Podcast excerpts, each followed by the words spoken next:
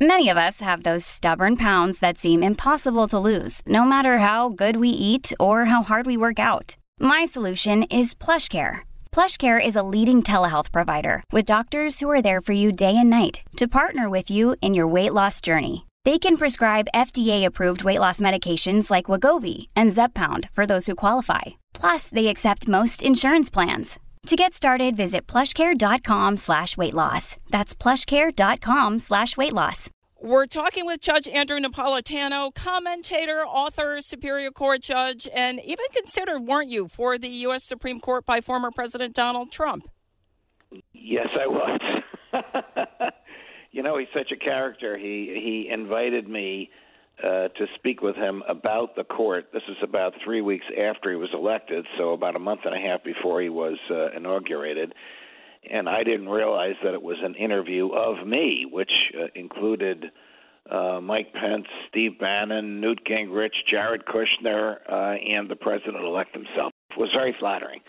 Um, I actually recommended to him uh, the person that he ultimately chose for that seat, uh, which is uh, now Justice Neil Gorsuch, uh, whose views most align with, in my view, the president's, uh, President Trump's and mine, and it was probably uh, the most libertarian, most freedom-oriented member of the court as we speak. Judge Napolitano, what was your reaction when you learned about the leaked draft opinion regarding the Dobbs versus Jackson Women's Health Organization, which reveals the High Court is poised to overturn Roe v. Wade?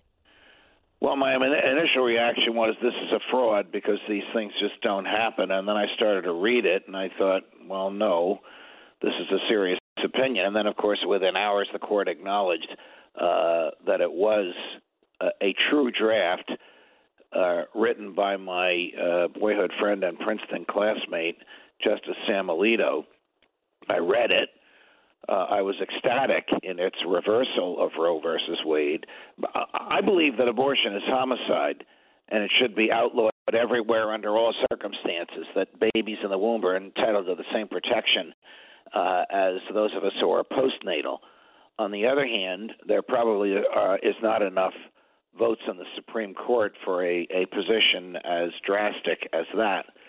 So the midpoint is to invalidate uh, Roe v. Wade, to find once and for all that it was wrong then and is wrong now, that there is no federally protected right to kill a baby uh, in the womb, and that because health care.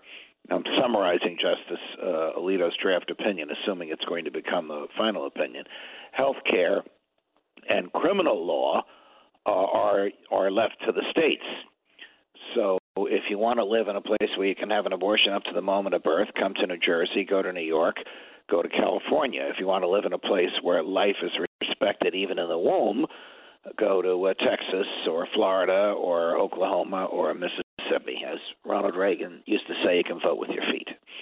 Judge, so how did this Supreme Court case, in which the Jackson Women's Health Organization is really suing over Mississippi's law, a state law, banning abortions after the first 15 weeks of pregnancy, get enjoined to the broader Roe v. Wade case, since the case is Dobbs versus Jackson and not a direct challenge to Roe v. Wade? Well, it actually is a direct challenge to Roe v. Wade because the um, the Attorney General of Mississippi, just parenthetically, a former law clerk to the late Justice Antonin Scalia, has asked the court to invalidate Roe v. Wade. And the court said, We accept this uh, challenge, and then uh, said to the um, people suing the state of Mississippi, present a defense of Roe v. Wade. That, of course, opened up the floodgates. There are about 35 or 40 what we call amici briefs.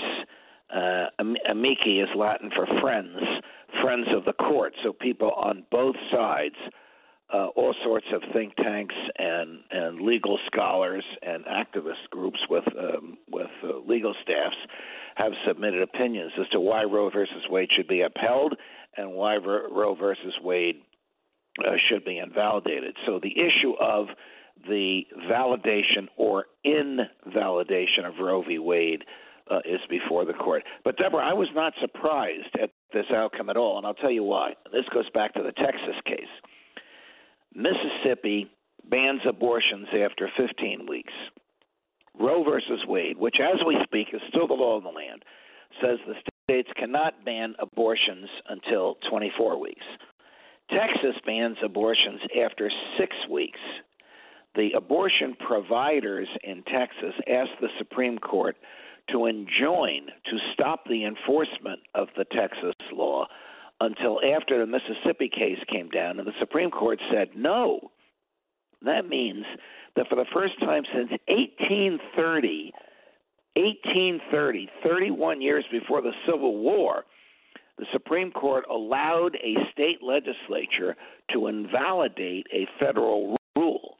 So that was sort of tipping their hands as to which way they were going to go on Roe versus Wade. And that vote was five to four, with the Chief Justice joining the three uh, more liberal members of the court.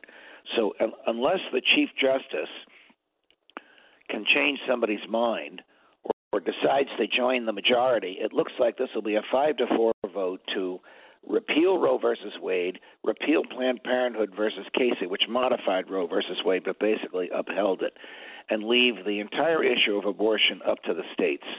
So we're talking so with Judge. People are complaining that they can't get abortions. Really mean they can't get abortions in certain states, but in half the states of the union, they'll be able to get abortions whenever they want. Which to me, as as a pro-life person, is horrific, but it's better than abortion everywhere.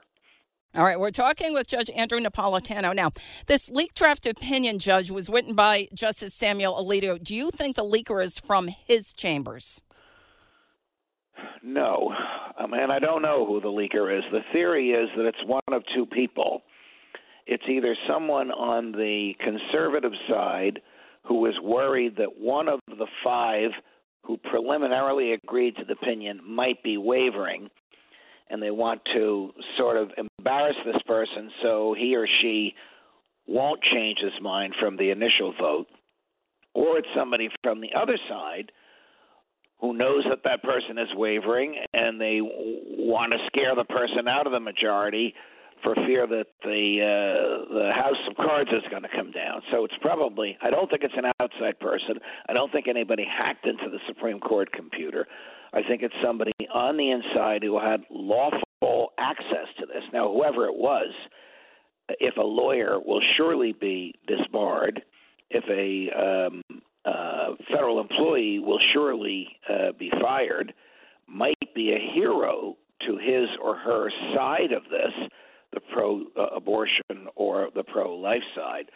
But still, it was horrific. You know, Deborah, Roe versus Wade itself was leaked about three days before it was due to come down, but it was the final product that was leaked.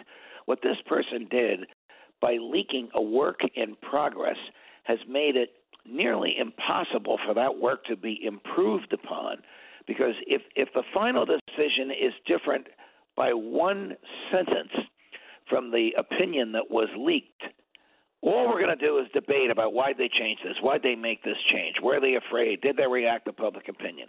And that's not right. I mean, the Supreme Court is not intended to be transparent, and it's not intended to be responsive to the will of the people. It's the anti democratic branch of the government. Its job is to say what the Constitution means and what the federal statutes mean, though the heavens fall.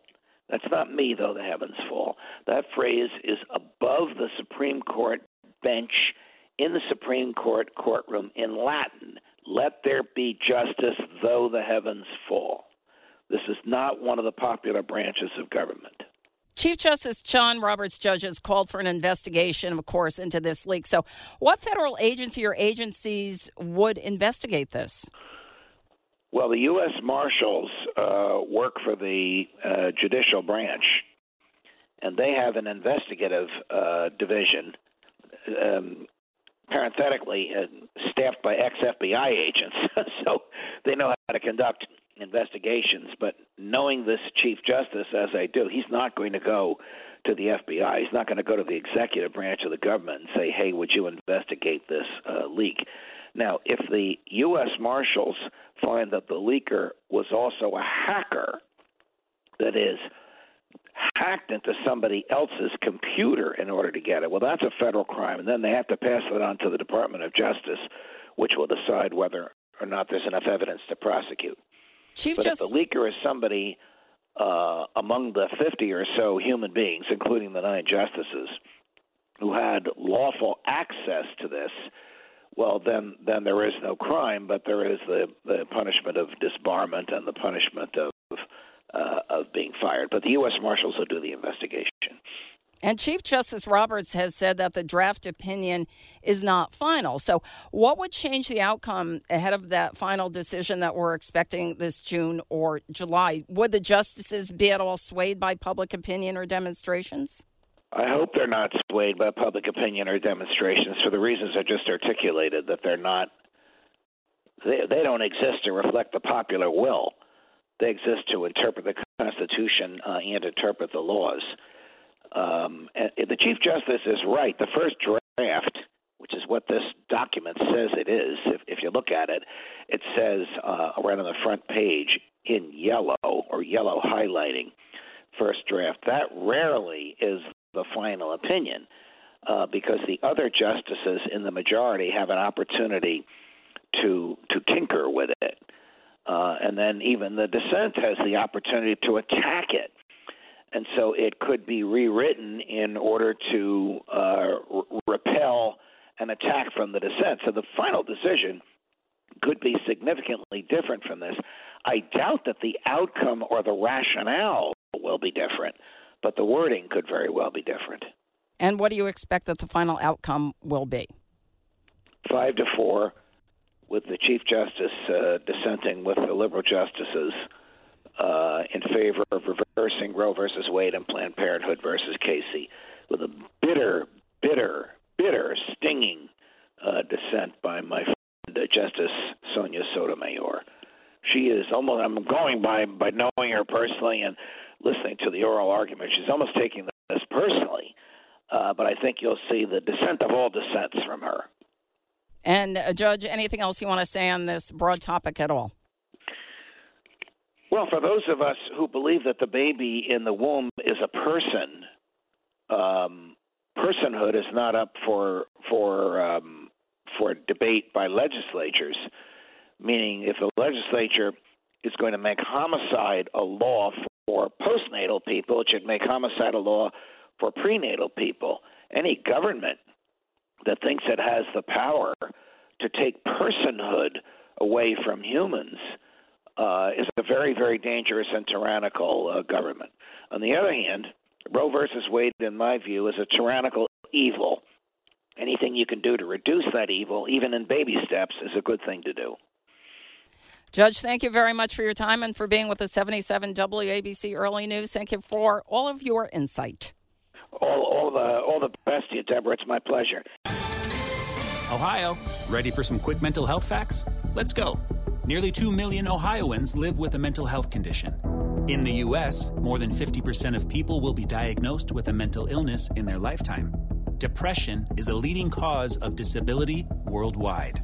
So, why are some of us still stigmatizing people living with a mental health condition when we know all of this? Let's listen to the facts and beat the stigma. Ohio, challenge what you know about mental health at beatthestigma.org.